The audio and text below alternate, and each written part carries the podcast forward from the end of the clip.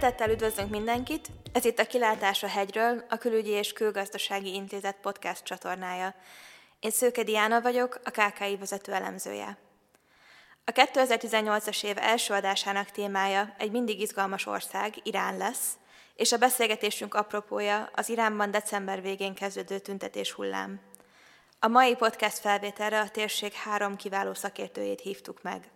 Enrózsa Erzsébet, a Magyar Tudományos Akadémia Világgazdasági Intézetének tudományos főmunkatársa, a KKI külső szakértője, Wagner Péter, a KKI vezetőkutatója és a Károli Gáspár Református Egyetem adjunktusa, valamint Szalai Máté, a KKI kutatója, a Budapesti Corvinus Egyetem tanársegédje. A mai beszélgetés során először körbejárnánk az iráni tüntetések kiváltó okait, azok dinamikáit és belpolitikai hatásait. A beszélgetés második részében pedig tágabb nézőpontból azt vizsgálnánk, hogy miként hatnak ezek az események Iránnak a közel-keleten betöltött szerepére, az aktivista külpolitikájára. Első kérdésem az lenne, hogy mi volt a december 28-án Mesedben kitörő tüntetések elsődleges oka. Igaz-e az a nemzetközi sajtóban gyakran olvasható állítás, miszerint a kiváltók a tojás árának drágulása volt?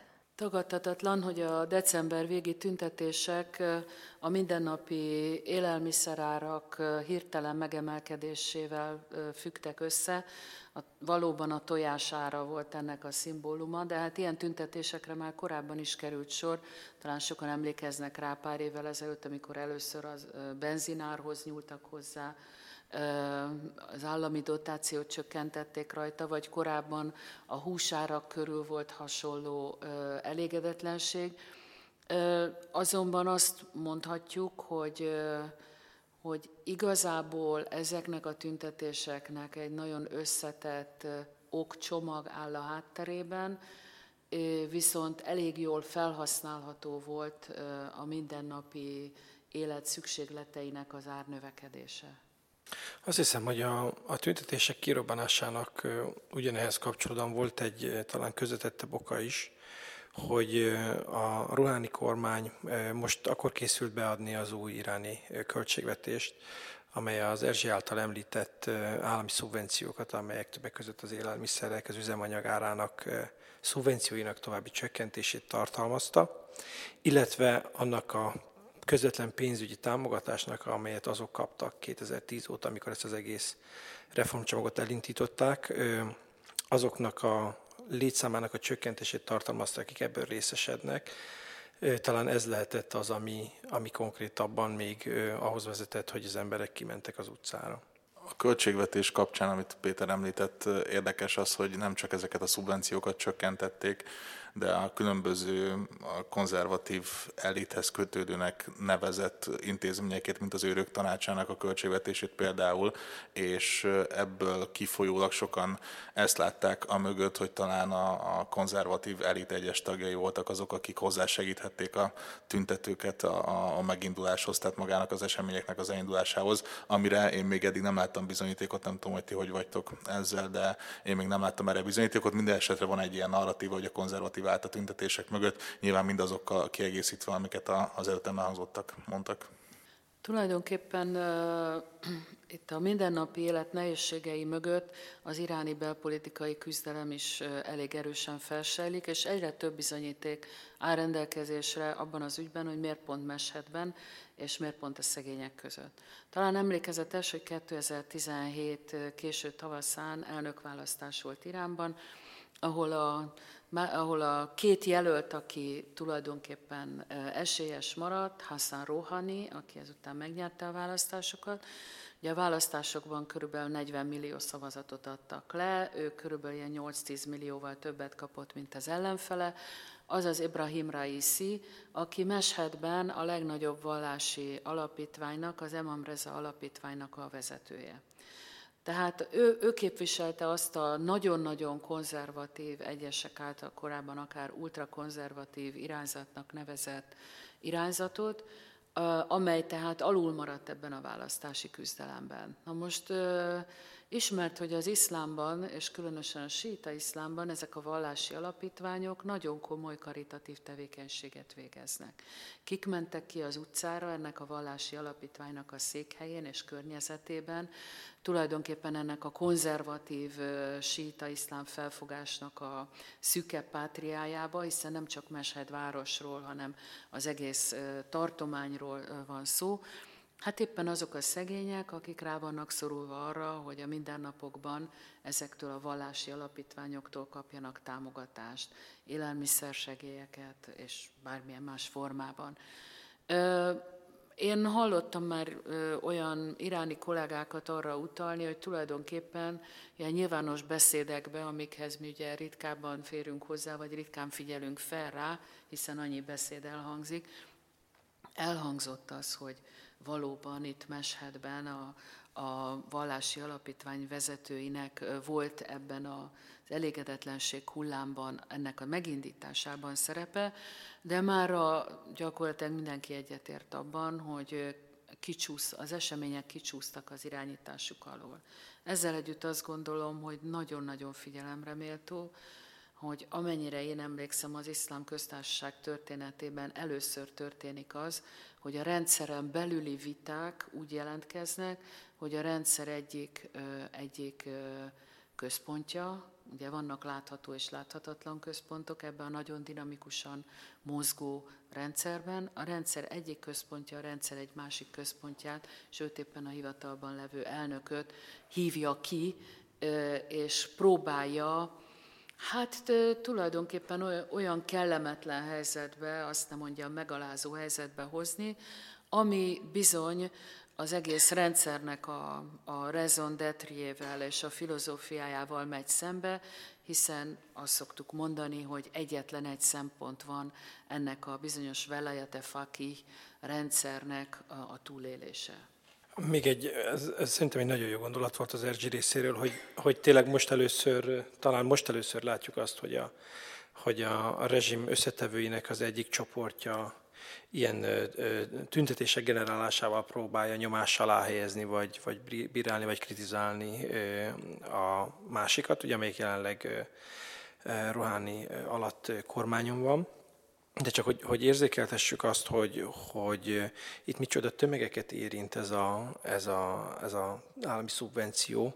Az iráni költségvetésnek egy jó 8-10-15 százalékát költi el arra, hogy szubvencionálja hogy lehetővé tegye a, szegény, a szegényebb iráni társadalmi csoportok számára az élelmiszerhez és az üzemanyaghoz való olcsó hozzáférést.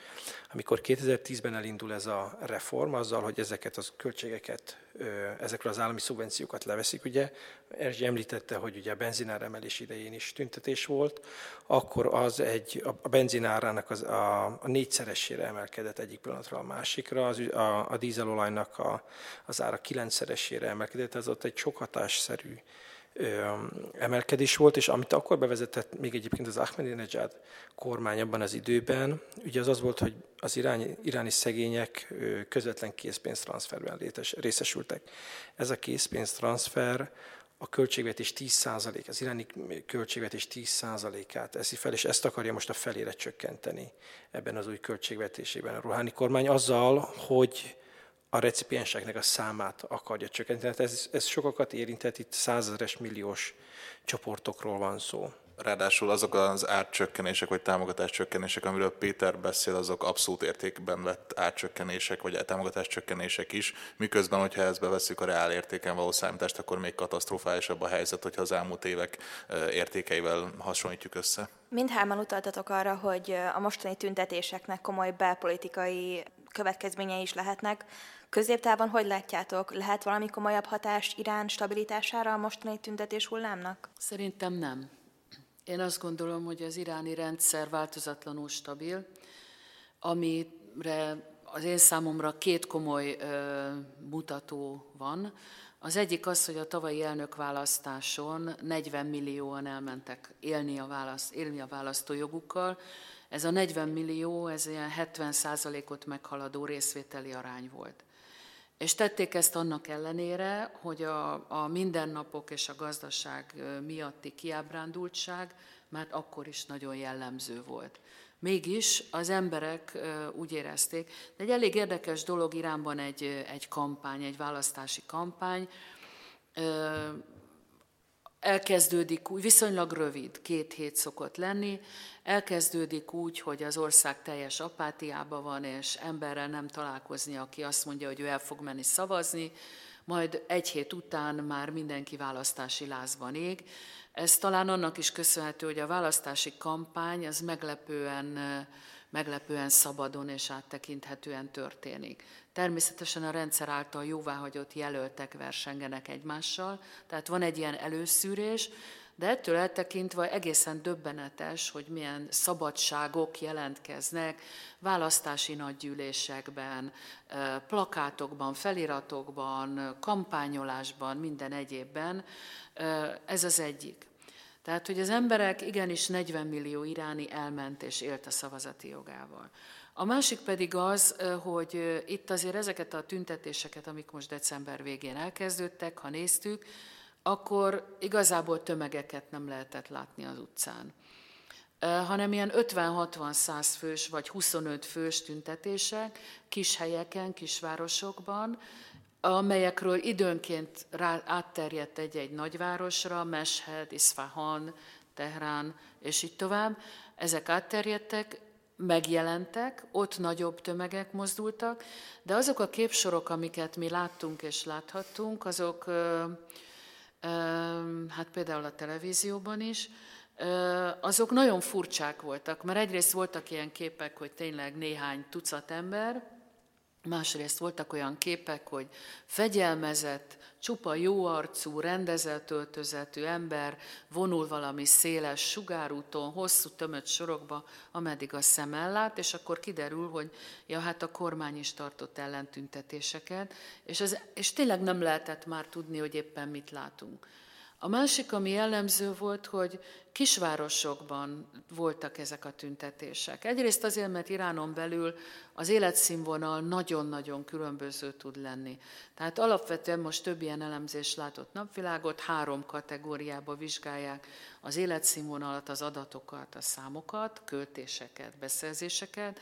Teherán, a vidéki városok és a vidék, tehát a kisfaluk, stb és egészen teljesen szétválik egymástól ez a, ez a három réteg. Na most, ahol a leginkább, ugye legrosszabb a helyzet, azok a egészen kicsi helyek. És érdekes módon rögtön az első nap, vagy másik nap jött egy hír arról, hogy arab nyelvű szórólapokat osztogatnak. És akkor mindenki nézett a másikra, arab nyelvű szórólap, minek? Kinek? És akkor kiderült, hogy hát surprise, surprise, az irak-iráni határ mentén, a kurd, illetve az arab lakta vidékeken, ugye Iránban körülbelül 2%-nyi arab nyelvű lakosság él, pont az irak-iráni határ mentén, és azokban a kisvárosokban mindenütt, Desful, Sanandaj, Bakhtaran, vagy, és ezekben a városokban Kermansalk, ugye a másik neve ennek a városnak kettős neve van. Ezekben a városokban szépen sorba így vég lehet rajzolni az iraki-iráni határt, mindenütt volt. De ennél jóval kisebb helyeken voltak ilyen, ilyen tüntetések, amelyeket hát voltak eredetileg éjséglázadásnak nevezett.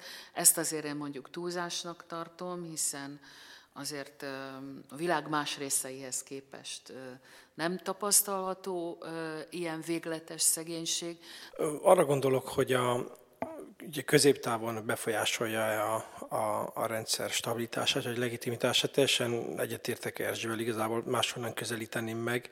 Egyrészt a, a tüntetések sosem fejlődtek abba az irányba, hogy effektíven megkérdőjelezzék a rezsimnek a legitimitását. Én, nekem az volt az érzésem, hogy a nyugati sajtó nyilván előszeretettel emelt ki olyan jelszavakat, amikor, amikor elhangzott a legfelső vallási vezető elleni valamiféle tiltakozás, de azt gondolom, hogy az iráni vezetés is arra használta fel inkább ezeket az eseményeket, egyrészt kivárásra játszott, másrészt pedig arra használta fel, hogy ember, engedje az embereknek a, a gőzét, a dühét, az elégedetlenségét lecsitulni ezeken a, ezeken a tüntetéseken keresztül.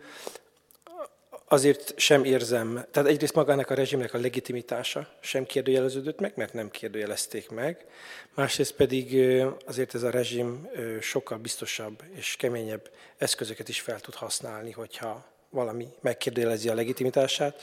A 2009-es választások utáni tüntetések, ugye, amelyek az iráni középosztály körében jelentkeztek, és ahol elhangzottak politikai követelések, ott sokkal brutálisabb volt a rezsimnek a fellépés, és hát igazából ez is a legitimitását erősíti egy rendszernek, hogyha világossá teszi minden választója vagy lakosa számára, hogyha kell, akkor akár erővel, erőszakkal is megvédi magát. Nagyon picit vitatkoznék Péterrel, egyetértek nagy részt, de egy picit vitatkoznék vele, mert mondhatjuk azt, hogy a tüntetők nem kérdőjelezték meg a rendszer legitimitását, de ez is olyan kijelentés, azt érzem meg, amikor arról van szó, hogy ezek most politikai vagy gazdasági tüntetések voltak-e, ami egy kicsit egy ilyen mesterséges leíró narratíva, tudományos narratíva az eseményekről. Senki nem megy úgy tüntetni, hogy én most megkérdőjelezem a rendszer legitimitását egy ilyen transzparenssel.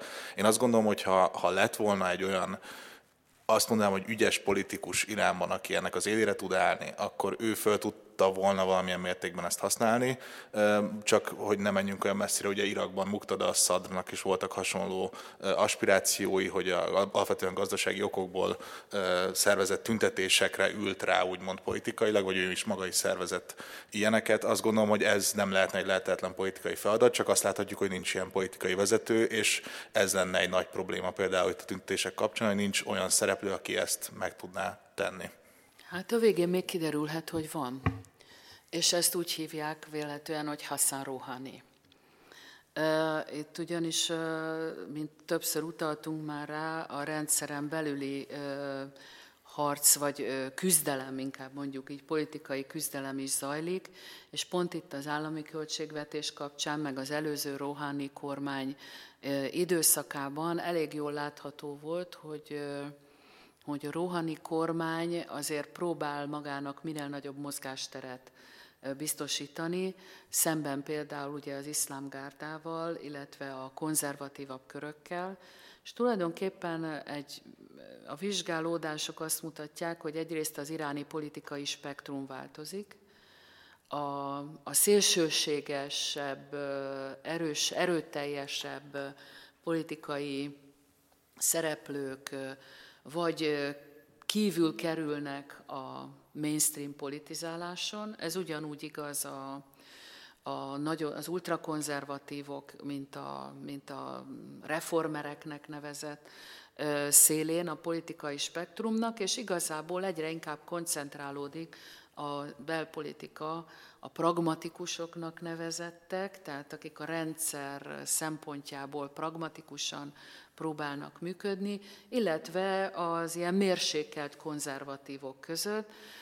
Hát ez ugye ezek a címkézések nagyon sántítanak, de maradjunk annyiba, hogy talán a, a politikai spektrum mindkét oldalról a centrum fele megy befelé.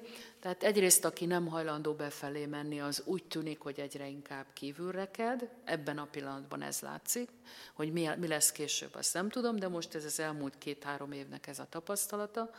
És a másik pedig az, hogy aki, aki meg részt akar venni a politizálásba, az meg szépen lassan idomul ehhez, és ő maga is kezd a centrum felé váltani. Na most a nagy küzdelem az természetesen a két nagy szélső erő között is zajlik, és itt ugye a legfőbb vezetőről az iráni kollégák mindig azt szokták mondani, hogy a legfőbb vezető nagyon ritkán foglal egyenesen állást. Ő inkább úgy érzi, hogy ő az, akinek ki kell egyensúlyoznia a különböző véleményeket. És pontosan ezt látjuk, hogyha valaki szerintünk ilyen nagyon pragmatikusan, nagyon modernül, vagy nagyon nemzetközi konforman lép, akkor biztos, hogy nagyon hamar, egy-két napon belül van valami nagyon kemény, számunkra egészen furcsán, akár ellentétes bejelentés is. De az iráni kollégák mindig azt mondják, hogy jó, de tudjuk, hogy kire kell figyelni, kire nem kell figyelni, hát ezt mi nem mindig tudjuk, de ők tudják. Na most ez egy nagyon furcsa, kiegyensúlyozós játék, viszont azt látni kell, hogy a, az iszlám gárda, amiről mindenki elmondja, hogy ez egy párhuzamos hadsereg, hogy az a gazdaságba mennyi érdeket halmozott fel, hogy benyomult a gazdaságba, Az iszlám gárdával kapcsolatban egyrészt Rohani próbálja őket kicsit kiebb ezt a csatát Hattemi elnök már jóval korábban elvesztette, Rohani lehet, hogy megnyeri, nem biztos, de lehet, hogy megnyeri.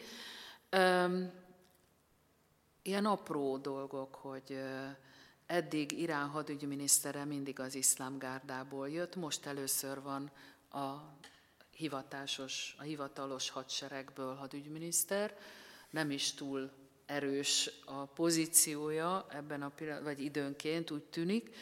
A másik viszont az, hogy szerintem, de a gazdasághoz én nem értek, csak úgy elgondolom, hogy mindenkinek, aki elég nagy gazdasági hatalomra tesz szert, előbb-utóbb eljön az a pillanat, amikor választania kell az ideológia és a gazdasági érdekek között.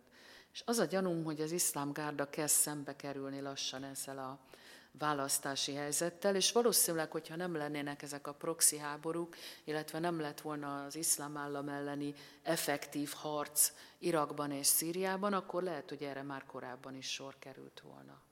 Kicsit rátérve uh, Irán külpolitikájára és a Erzsi által is említett proxy háborúkra, amik a közel zajlanak, Szeretném kikérni a véleményeteket arról, hogy akár a mostani tüntetések, akár az utóbbi hónapok eseményei változtatnak-e Irán külpolitikáján a térségen belül szerintetek? Szerintem nem, mert egyrésztről ugyan volt erre irányuló egy-két jelszó a tüntetések során, amit hallhattunk, Nyilván az, ezek nem voltak tömegesek, mégis megemlítették azt a, az egyes tüntetők, vagy legalábbis egyes iradások szerint megemlítették azt a tüntetők, hogy az állami erőforrásokat miért Szíriában, miért akár Palesztinában pazarolja az iráni állam, amikor a szegényekre is fordíthatná. Ebből a narratívából már látszik azt, hogy nem az iráni külpolitikával volt igazán problémájuk a tüntetőknek, hanem gazdasági volt, és ezt vetítették ki ezekre a kérdésekre. Ráadásul azért azt hozzátenném, hogy az egész nekem az a koncepció, hogy az egész iráni állam legitimitása a forradalom óta, ami elindult ugye az isztán forradalom értékeinek a jegyében, az valamennyire természetesen, természetes módon a generációkon keresztül újra strukturálódik, újra definiálódik.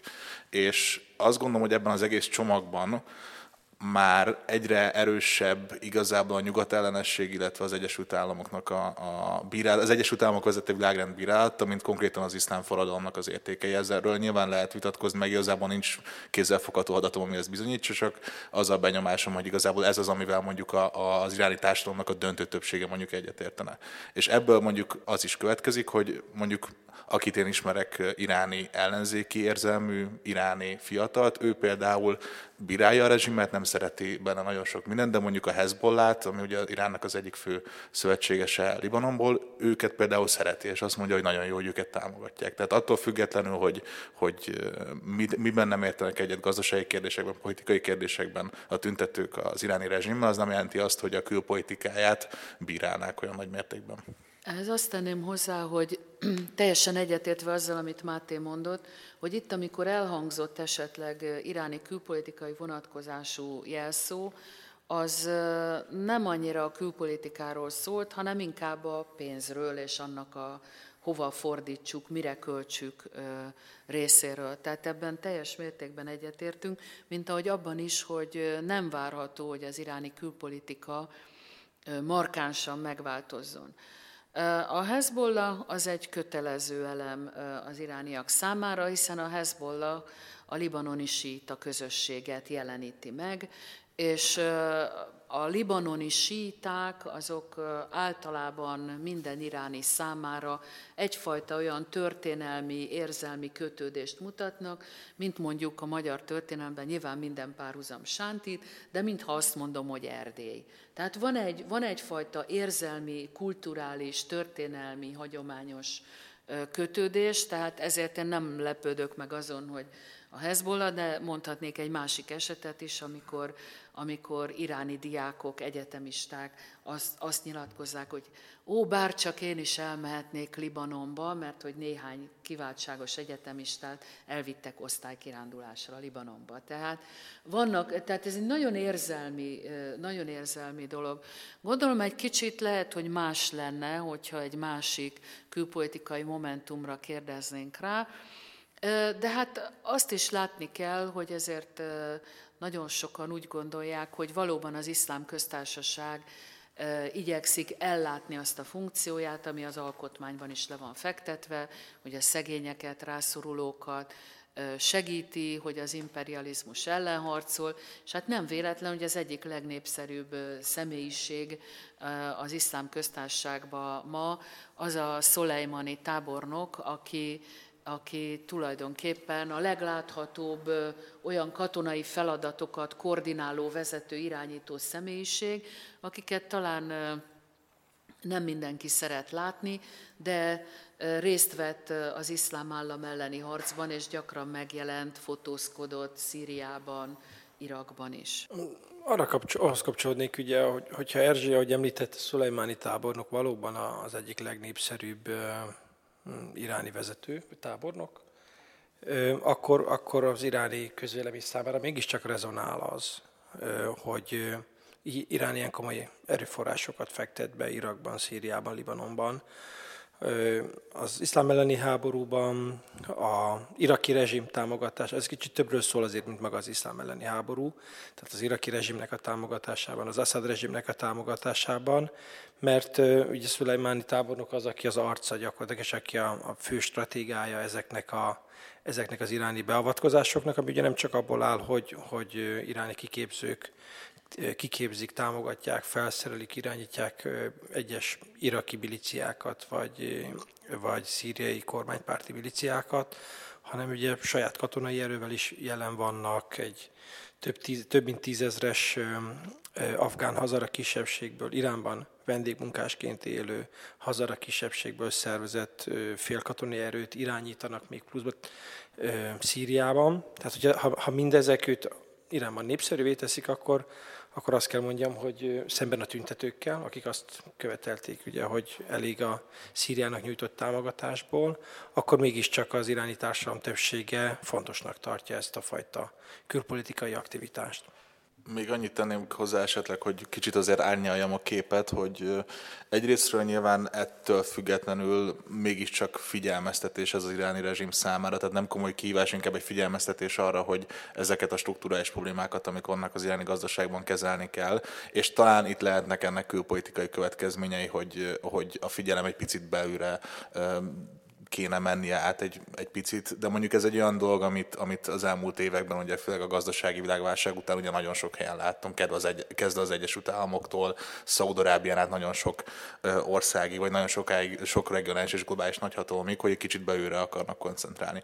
Másrésztről azért a közel-keleten szerintem az nem meglepő dolog, hogy, hogy egy államnak a belpolitikai belső kihívásai gyakran sokkal súlyosabbak tudnak lenni, mint a külső kihívásai is. Ugye Iránnál is nem látunk olyan külső katonai fenyegetést, mondjuk, hogy holnap megtámadná valaki, nyilván, hogyha nem Mohamed bin Salman múlik a dolog Szaudarábiában. Én annyit tennék még hozzá, hogy itt azért ebben az esetben ezek a belpolitikai feszültségek és a gazdasági nehézségek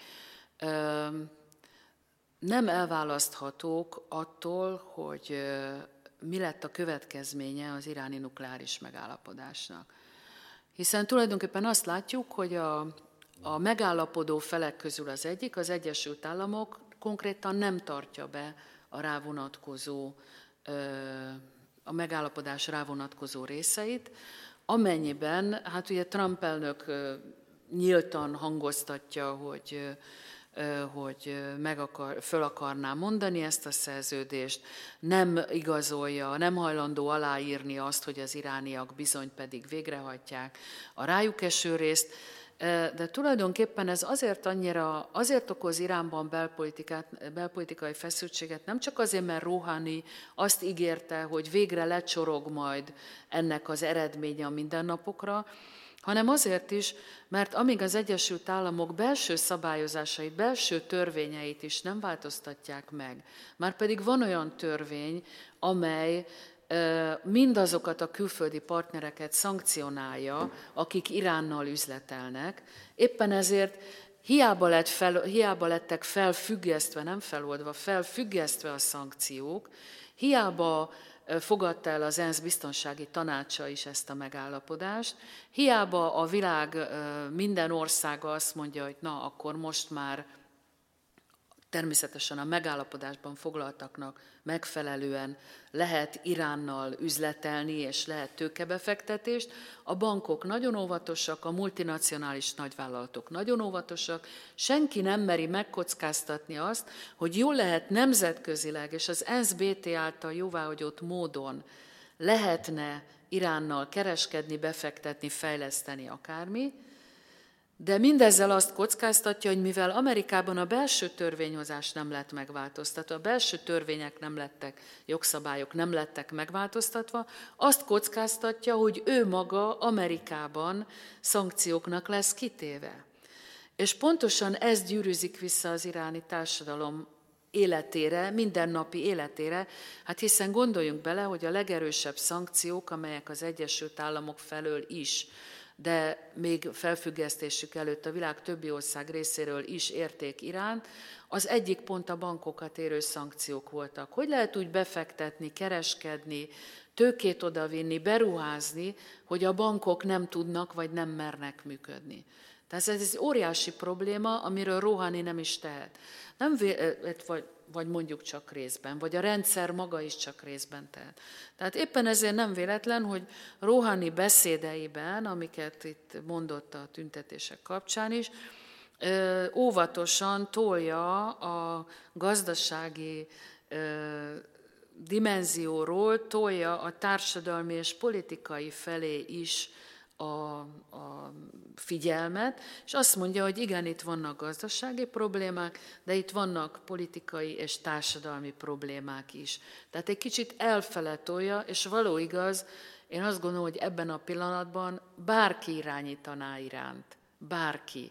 Rendszeren belül, rendszeren kívül meg konkrétan senki sincs, aki irányíthatná, és még egy darabig nem is lesz, nem tudna olyat lépni, hogy a gazdaság egyik napról a másikra megváltozzon. Erzsi ezzel át is tért, ami a következő kérdésem lett volna, az iráni nukleáris megállapodás kilátásai, úgyhogy kérdezném Pétert és Mátét, hogy mennyire tartjátok reálisnak, hogy Trump tényleg ezt a döntést hozza, hogy felmondja az egyezményt, vagy mennyire csak egy kampány során is elhangzott ígéretnek a felelevenítéséről lenne szó? Jó a kérdés nehéz rá, nyilván nehéz jósolni egy Donald Trump vezette Fehérház döntéshozatával kapcsolatban.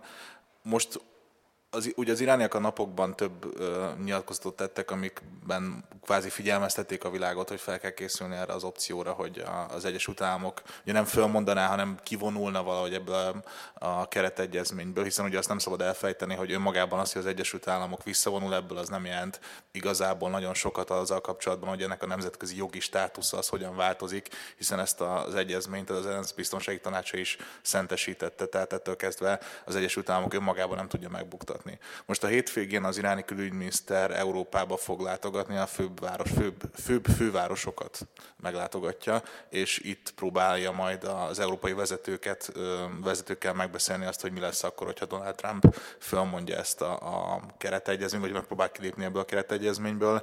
Én azt gondolom, hogy kitelik ez a Donald Trump vezette Fehérházba, különösen most a Jeruzsálemes döntés kapcsán azóta egyértelmű, hogy azért ilyen döntések születhetnek a Fehérházban, még akkor is, hogyha illogi logikusnak tekinthető. Hát nagy kérdés, hogy, hogy ez mit fog jelenteni a gyakorlatban, illetve hogy hogyan fog hatni a különböző regionális szereplőkre, ugye például a Szaudarábiára vagy Izraelre, hogy ők hogyan fogják értelmezni ezt a döntést. Azért itt Iránnal kapcsolatban én még annyit hozzátennék, csak utolsó gondolatként itt a régióval kapcsolatban, hogy Irán befolyása nem csak azért nőtt a régióban, mert annyira okos lett volna az elmúlt tíz évben, de azért is, mert az ellenfelei, úgymond ellenlábasai nem voltak túl, túlságosan a helyzet magaslatán hogy a szaudiak 2015-ig aludtak, azóta pedig minden, minden hibát hibára halmoznak.